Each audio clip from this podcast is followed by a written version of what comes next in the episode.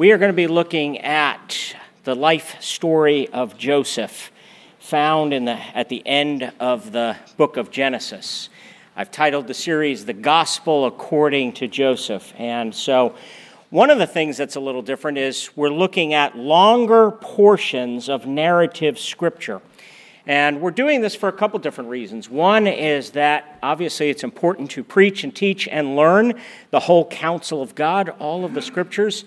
But I wonder sometimes if we forget that, take the ancient church, the early church, when they didn't have, it's not like I could say, turn to your Bibles, open it, you know, no printing press yet, that kind of stuff, no iPads or iPhones, turn to your Kindle on page, you know, or location, whatever.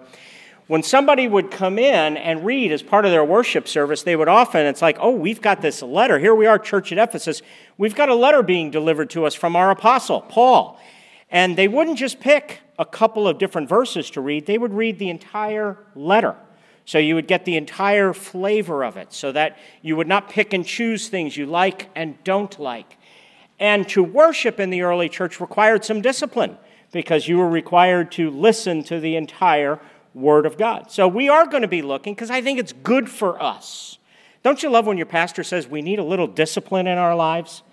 That's like, oh, you're like, oh, this is off to a good start. Where is he going to go from here when he's starting off at that point? But we're going to listen to some lengthier or longer, and they'll vary in size, portions of Scripture, which will require some discipline on our part to stay attentive to hear.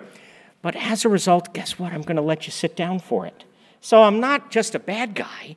Okay, you're going to be able to sit and hear. So I'm going to ask something. You got to give something, but I'm going to give in return as well. So let's pray. And then our first narrative, the beginning of the Joseph story, begins in Genesis chapter 37 and that's what we're going to look at. So let's pray and ask the Holy Spirit to illumine our hearts to His Word. We come before you, Father, completely dependent, asking, Father, that you would give us the Spirit to be our helper, to supply what's lacking in us, to supply what we need. What's lacking in us is hearts of obedience, eagerness, readiness to hear your word What's lacking in us is a autonomy and a commitment to our own autonomy and doing life on our own. And it affects even our minds. It affects how we think. It affects how we receive your word. And so, Father, we're dependent on you to give us your spirit to help us understand and apply your word. In Jesus' name, amen. So, now, friends, listen to the reading of God's Word, which I'm going to read Genesis chapter 37, verses 2 to 13, and then we're going to drop down a little bit. See, I could have, I could have made it worse. We could have read the whole chapter. And then we'll pick up again at verse 23 and read to the end of the chapter, which is at verse 36. Friends, hear the word of the Lord. These are the generations of Jacob. Joseph, being 17 years old, was pasturing the flock with his brothers. He was a boy with the sons of Bilhah and Zilpah, his father's wives. And Joseph brought a bad report of them to their father. Now Israel loved Joseph more than any other of his sons, because he was the son of his old age. And he made him a robe of many colors. But when his brothers saw that their father loved him more than all his brothers, they hated him and could not speak peacefully to him. Now Joseph had a dream, and when he told it to his brothers, they hated him even more. He said to them, Hear this dream that I have dreamed. Behold, we were binding sheaves in the field, and behold, my sheaf arose and stood upright. And behold, your sheaves gather around and bow down to my sheaf. His brothers said to him, Are you indeed to reign over us? Or are you indeed to rule over us? So they hated him even more for his dreams and for his words. Then he dreamed another dream and told it to his brothers and said, Behold, I have dreamed another dream. Behold, the sun, the moon, and eleven stars were bowing down to me. But when he told it to his father and to his brothers, his father rebuked him and said to him, What is this dream that you have dreamed? Shall I and your mother and your brothers indeed come to bow ourselves to the ground before you? And his brothers were jealous of him. But his father kept the saying in mind. Now his brothers went to pasture their father's flock near Shechem. And Israel said to Joseph, Are not your brothers pasturing the flock at Shechem? Come, I will send you to them. And he said to him, Here I am. And then going down to verse 23 So when Joseph came to his brothers, they stripped him of his robe, the robe of many colors that he wore, and they took him and threw him into a pit. The pit was empty, there was no water in it. Then they sat down to eat, and looking up, they saw a caravan of Ishmaelites coming from Gilead with their camels bearing gum, balm, and myrrh on their way to carry it down to Egypt. Then Judah said to his brothers, What profit is it if we kill our brother and conceal his blood? Come, let us sell him to the Ishmaelites, and let not our hand be upon him, for he is our brother, our own flesh. And his brothers listened to him. Then Midianite traders passed by, and they drew Joseph up and lifted him out of the pit and sold him to the Ishmaelites for 20 shekels of silver. They took Joseph to Egypt. When Reuben returned to the pit and saw that Joseph was not in the pit, he tore his clothes and returned to his brothers and said, The boy is gone, and I, where shall I go? Then they took Joseph's robe and slaughtered a goat and dipped the robe in his blood. And they sent the robe of many colors and brought it to their father and said, This is what we have found. Please identify whether it is your son's robe or not. And he identified it and said, It is my son's robe. A fierce animal has devoured him. Joseph is without doubt torn to pieces. Then Jacob tore his garments and put sackcloth on his loins and mourned for his son for many days. All his sons and all his daughters rose up to comfort him. But he refused to be comforted and said, No, I shall go down to Sheol to my son mourning. And thus his father wept for him. Meanwhile, the Midianites had sold him in Egypt to Potiphar an officer of Pharaoh, the captain of the guard. Friends, this is the word of the Lord. Let me ask you a question Does God always make sense? Think about where do we start? Joseph has a dream, has this, kind of incurs his brother's hatred. Not exactly James Dobson's focus on the family here, do you think? Are they going to be doing James Dobson's podcast anytime soon? With favoritism, rivalry, envy, jealousy, hatred, not a lot of remorse. You think Joseph in the pit is looking up and going, God loves me and has a wonderful plan for my life? How about Jacob? This is the son he loves, the son of his beloved wife, Rachel, whom he loved more, you know, talk about again, father of the year, more than any of his other wives. And look at what happens to him, and he's mourning, and he's weeping, and he's crying. He goes, I'm going to go down to Sheol with my son, the place of the dead. Does God always make sense? Larry Crabb, in his new book, When God's Ways Make No Sense, says life isn't going according to plan. Our story is off script. There's a stack of unexpected bills, new health concerns, a for sale house that won't sell, troubling marital tensions, an uncontrollable sexual urge that brings hidden shame, a level of listlessness bordering on depression. It's always something. Nothing is ever exactly as we want it to be, at least not for long. Tim Keller, in his ministry in New York City, has often said that one of the most common objections he gets to when he's trying to share the faith with non Christians, one of the most common objections to Christianity goes something like this. He says, People are constantly saying, if God really is in charge of all things, like you said, every detail, completely sovereign, he must be incompetent. Look at my life. Look at all the things that are happening. Look at the disappointments. Look at everything that has happened to me. Look at the world. If God is in charge of me, he must be incompetent. Over the next month or so, until just after Thanksgiving, we're going to be looking at the life story of Joseph. And through Joseph's story, through this narrative, we will be seeing that even though it is often hidden from our eyes, we see God's sovereign, redemptive purposes being worked out in history.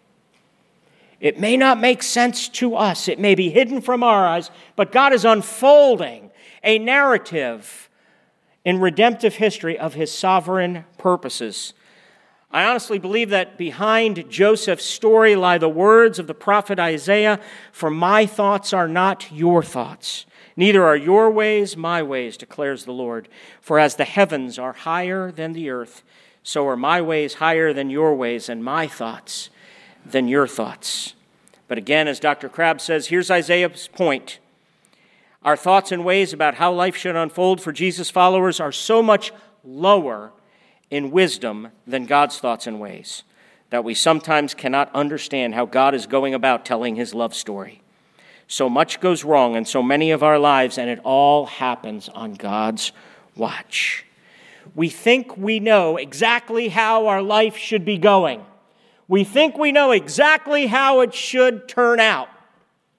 Here's the problem we give ourselves way too much credit. We don't have all the information. And if we had all the information, we're not smart enough to know what to do with it. We give ourselves way too much credit. But maybe, just maybe, if we listen to the story, and I mean really listen to the story, we can get a new or perhaps different perspectives on our lives because we can get a different perspective, a different view of God. Because through this narrative, through the story, we can learn of God's sovereign redemptive purposes, that He really is working all things out for our good and His glory, not dependent upon our understanding. And in this opening act of Joseph's story, we're going to learn three things. Three things as God's sovereign redemptive purposes begin to unfold. We're going to learn in this opening act of Joseph's privileged position. We're going to learn of Joseph's promised purpose. And we're going to learn of Joseph's perilous path. And yes, I know I got a little corny there with all the P's, but I had fun with it preparing this. See, another P, preparing this week. Say that 10 times fast as a way of remembering the outline privileged position, promised purpose, and perilous path. See if you can do that, you got it, you got it down. All right, Joseph's privileged position. A little backstory as we begin Joseph's story. And it's interesting, if you read Genesis beginning to end, which, by the way, would be a good idea. Again, don't pick and choose, but the book was meant to be a literary whole beginning to end, all 50 chapters you will see it's basically the literary structure that Moses unfolds for us here is done in 10 acts, each around the words, These are the generations of. These are the generations of the heavens and earth. These are the generations of Adam. These are the generations of Noah, Abraham. And so now it begins. These are the generations of Jacob. And the backstory is we learn a little bit about Jacob. Beginning back in chapters 29 and 30, we learn that Jacob had 12 sons by four different wives, not exactly God's complete design here. Two of them, the primary ones, Rachel and Leah, were involved in what you might want to call a very jealous rivalry. This could be a mini series on USA Network or TNT or something like that. Okay, and Jacob, in one of the many ironies in this story, was deceived. And I say one of the many ironies because Jacob's name means deceiver or heel grabber. He was born a twin. His brother Esau came out first and he was grabbing the heel. Thus, his name, Jacob or heel grabber. And his life story kind of mirrored his name a little bit. And here he was deceived into marrying Leah, not the woman he loved. His response very human response, not a godly response, but a very human response, was to favor Rachel, and of course, Rachel's children, one of whom is Joseph. So, as our story begins, and as Joseph's introduced, he's 17 years old. So, yes, in Jewish culture, he's a grown man, but he's a young grown man. So, guess what? He's immature, he's faithful, and as we'll see, he's a man of integrity and he's a faithful man, but he's an immature man. He's an impetuous man. He's a man, doesn't it sound a little bit like progressive sanctification? We grow, we slip back, we move forward, we move back, we take one step for- forward, we turn around and run a 50 yard dash backwards. But it's still called faithfulness if we're pursuing the Lord, am I right? And so here's Joseph, and we're told of his privileged position and of his brother's hostility toward him. We're told, first of all, that Jacob, his father, verse 3, gives him a robe of many colors. Now, translators struggle with exactly what this is. Many call it a coat with long sleeves. Here's what's unequivocally clear we know that it was quite ornate, It stood out, it was distinctive, and it set Joseph apart from the rest. It's kind of like I remember growing up watching Sesame Street. Remember these things? One of these things is not like the other. That's Joseph. One of these things is not like the other. And Jacob's reinforcing that, which doesn't do well for family harmony. Tremper Longman, in his commentary, says of this he says, The gift of the robe served to set Joseph apart from his brothers, thus feeding their hostility and envy. It was not so much the robe itself, but that it stood for the special love and favor that their father bestowed upon Joseph, their younger brother. So, what is clear is Jacob had a special love for Joseph, very much like the special love God has for us, his children. But what is also clear is that Joseph, at least at this point, 17 years of age, grown up but still a long way to go, doesn't quite understand the purpose of his privileged position. And here it's very important, and I'll make this in the way of application, kind of lessons from the story as we go through this. If we understand this, there's nothing wrong with having a privileged position.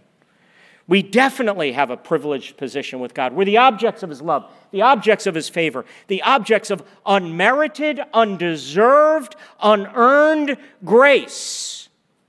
That's a privileged position. But it's never meant to fuel a narcissistic life. It's never meant to be spent on ourselves.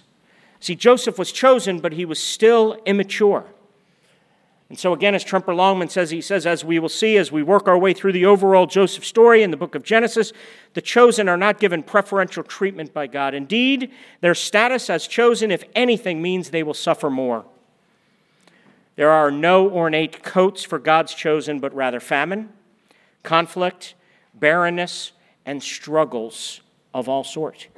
Do we understand that our privileged position for, with God is for the purpose of living for His glory and for service? Let me illustrate it biblically this way.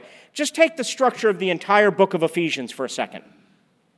The book of Ephesians is divided into two halves, chapters 1 through 3 and chapters 4 through 6. In a nutshell, chapters 1 through 3 are our privileged position in Christ.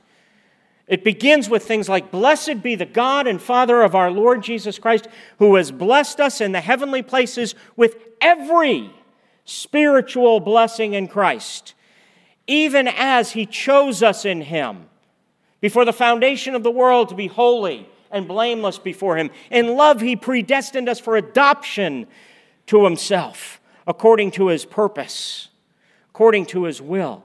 He's accepted us in the beloved. In Him we have redemption, the forgiveness of our trespasses. He's lavished grace, didn't drizzle grace upon us, He's lavished grace upon, upon us. He's given us the revelation of the mystery of His plan. He's given us the down payment, the deposit of the Holy Spirit. When we were dead, He made us alive. He's reconciled us together.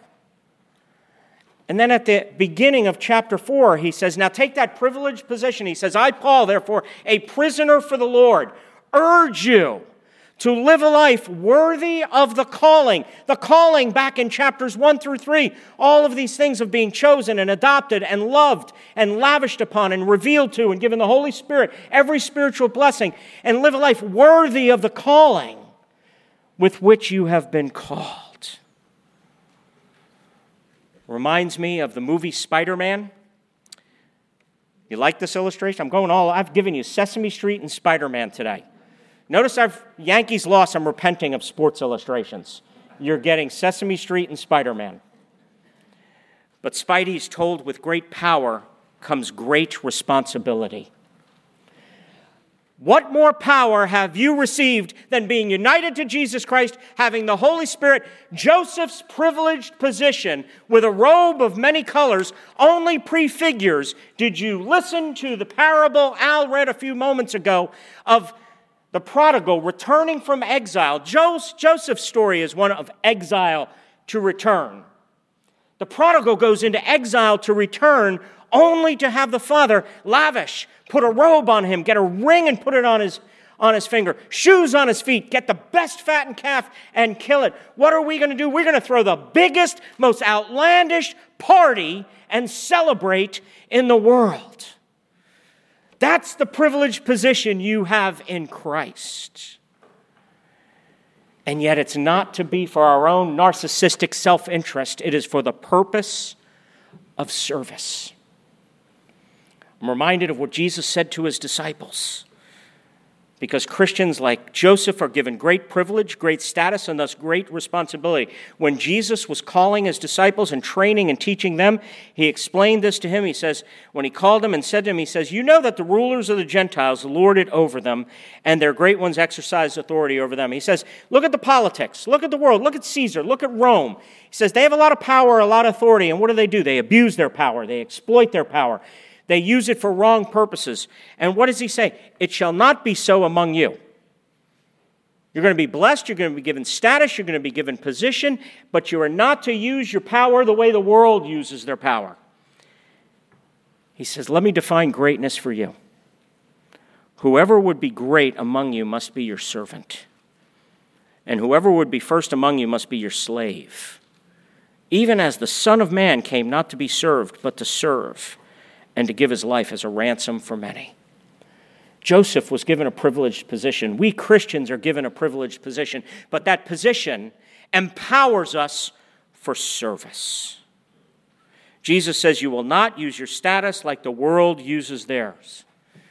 Very interesting if you look at the book of Genesis as a literary whole.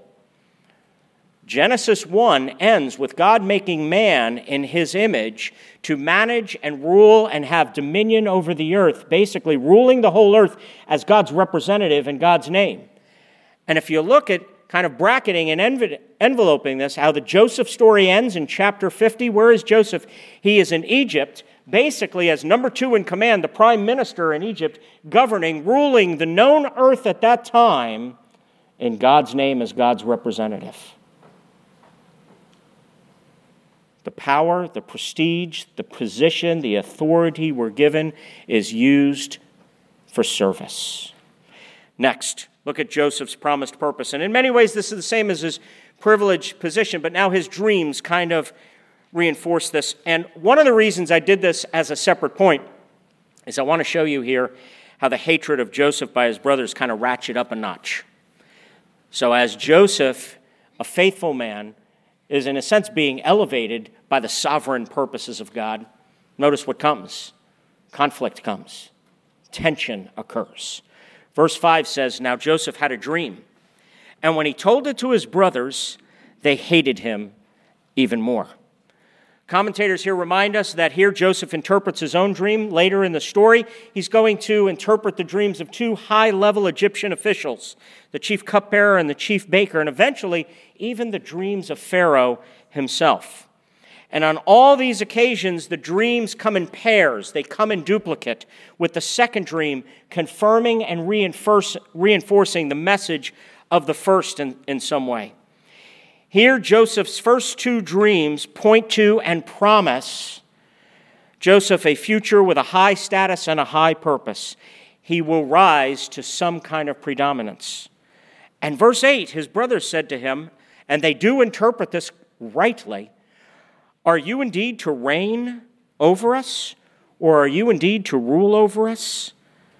So they hated him even more for his dreams and for his words. Commentators again note that the detail of the sheaves may even point to a future when Joseph will be in a position to provide food for his family, which, of course, is exactly what happens at the end of the story. As one writer put it, the future will prove the dreams correct. Joseph will achieve high status among his brothers and even in relationship with his father. However, what the brothers do not understand is that his high status will serve their interests. But if of course, perhaps even more significantly, we certainly get no sense that Joseph understands that his future power is for service. Which leads to our final point. I told you I'd be brief with that second point. If this is Joseph's future, if this is his promised purpose, what path does he have to take to get there? And his path is a perilous one. We learn in verses 12 and 13 that Joseph's brothers head off to a city. The city was called Shechem. Shechem, uh, they were going to pasture. Their, they were shepherds. They're pasturing their father's flocks. Shechem's, uh, their fa- family's home was Hebron. So Shechem was about 80 miles away from Hebron, which is quite a lengthy journey. The point of that is to show Joseph, when he goes there, is about to be a long, long way away from his father's protection. Jacob, now referred to in the text as Israel, calls Jacob and sends him out to find his brothers. This is significant because what the narrator is wanting to show us is how the people of God end up in Egypt. Because what comes after Genesis is Exodus. What is Exodus? The deliverance and the liberation. Know the biblical story from Egypt. So the narrator is showing us how did the people of God, by the sovereign, providential purposes of God, end up in Egypt. And he's showing us exactly how. Joseph dutifully obeys, and he's then told, and notice every detail, because you might go, Where is God in all this? He's behind every one of these, even though he's not explicitly mentioned. He's told by some unnamed informant, who knows who that is, that his brothers have moved on to the town of Dothan Again, a couple of significant details. That's another 13 miles away, putting Joseph even further away from his father's protection. And another significant detail lands him on the international trade route that runs from the north down to where? I bet you can say it with me Egypt. Because what is God unfolding? He is saying salvation is going to come to Egypt. Joseph doesn't know this yet, but God is unfolding his purposes. And from there, we are told in the narrative that seeing him from afar, the brothers conspire to kill him. But first, Reuben, who's the firstborn, intervenes, advising them not to kill Joseph. So they take him, they strip him of his robe, they throw him into a pit, a cistern that we're told holds no water. And that's probably a significant detail because we're to infer from that he would not drown. And then in verses 25 and 26, we're given another important detail. That is, that Judah steps up, and it's significant because as the story unfolds, the narrator is interested in highlighting for us the importance of the tribe of Judah as the most important tribe, because it is out of the tribe of Judah that the later Messiah, Jesus, will come.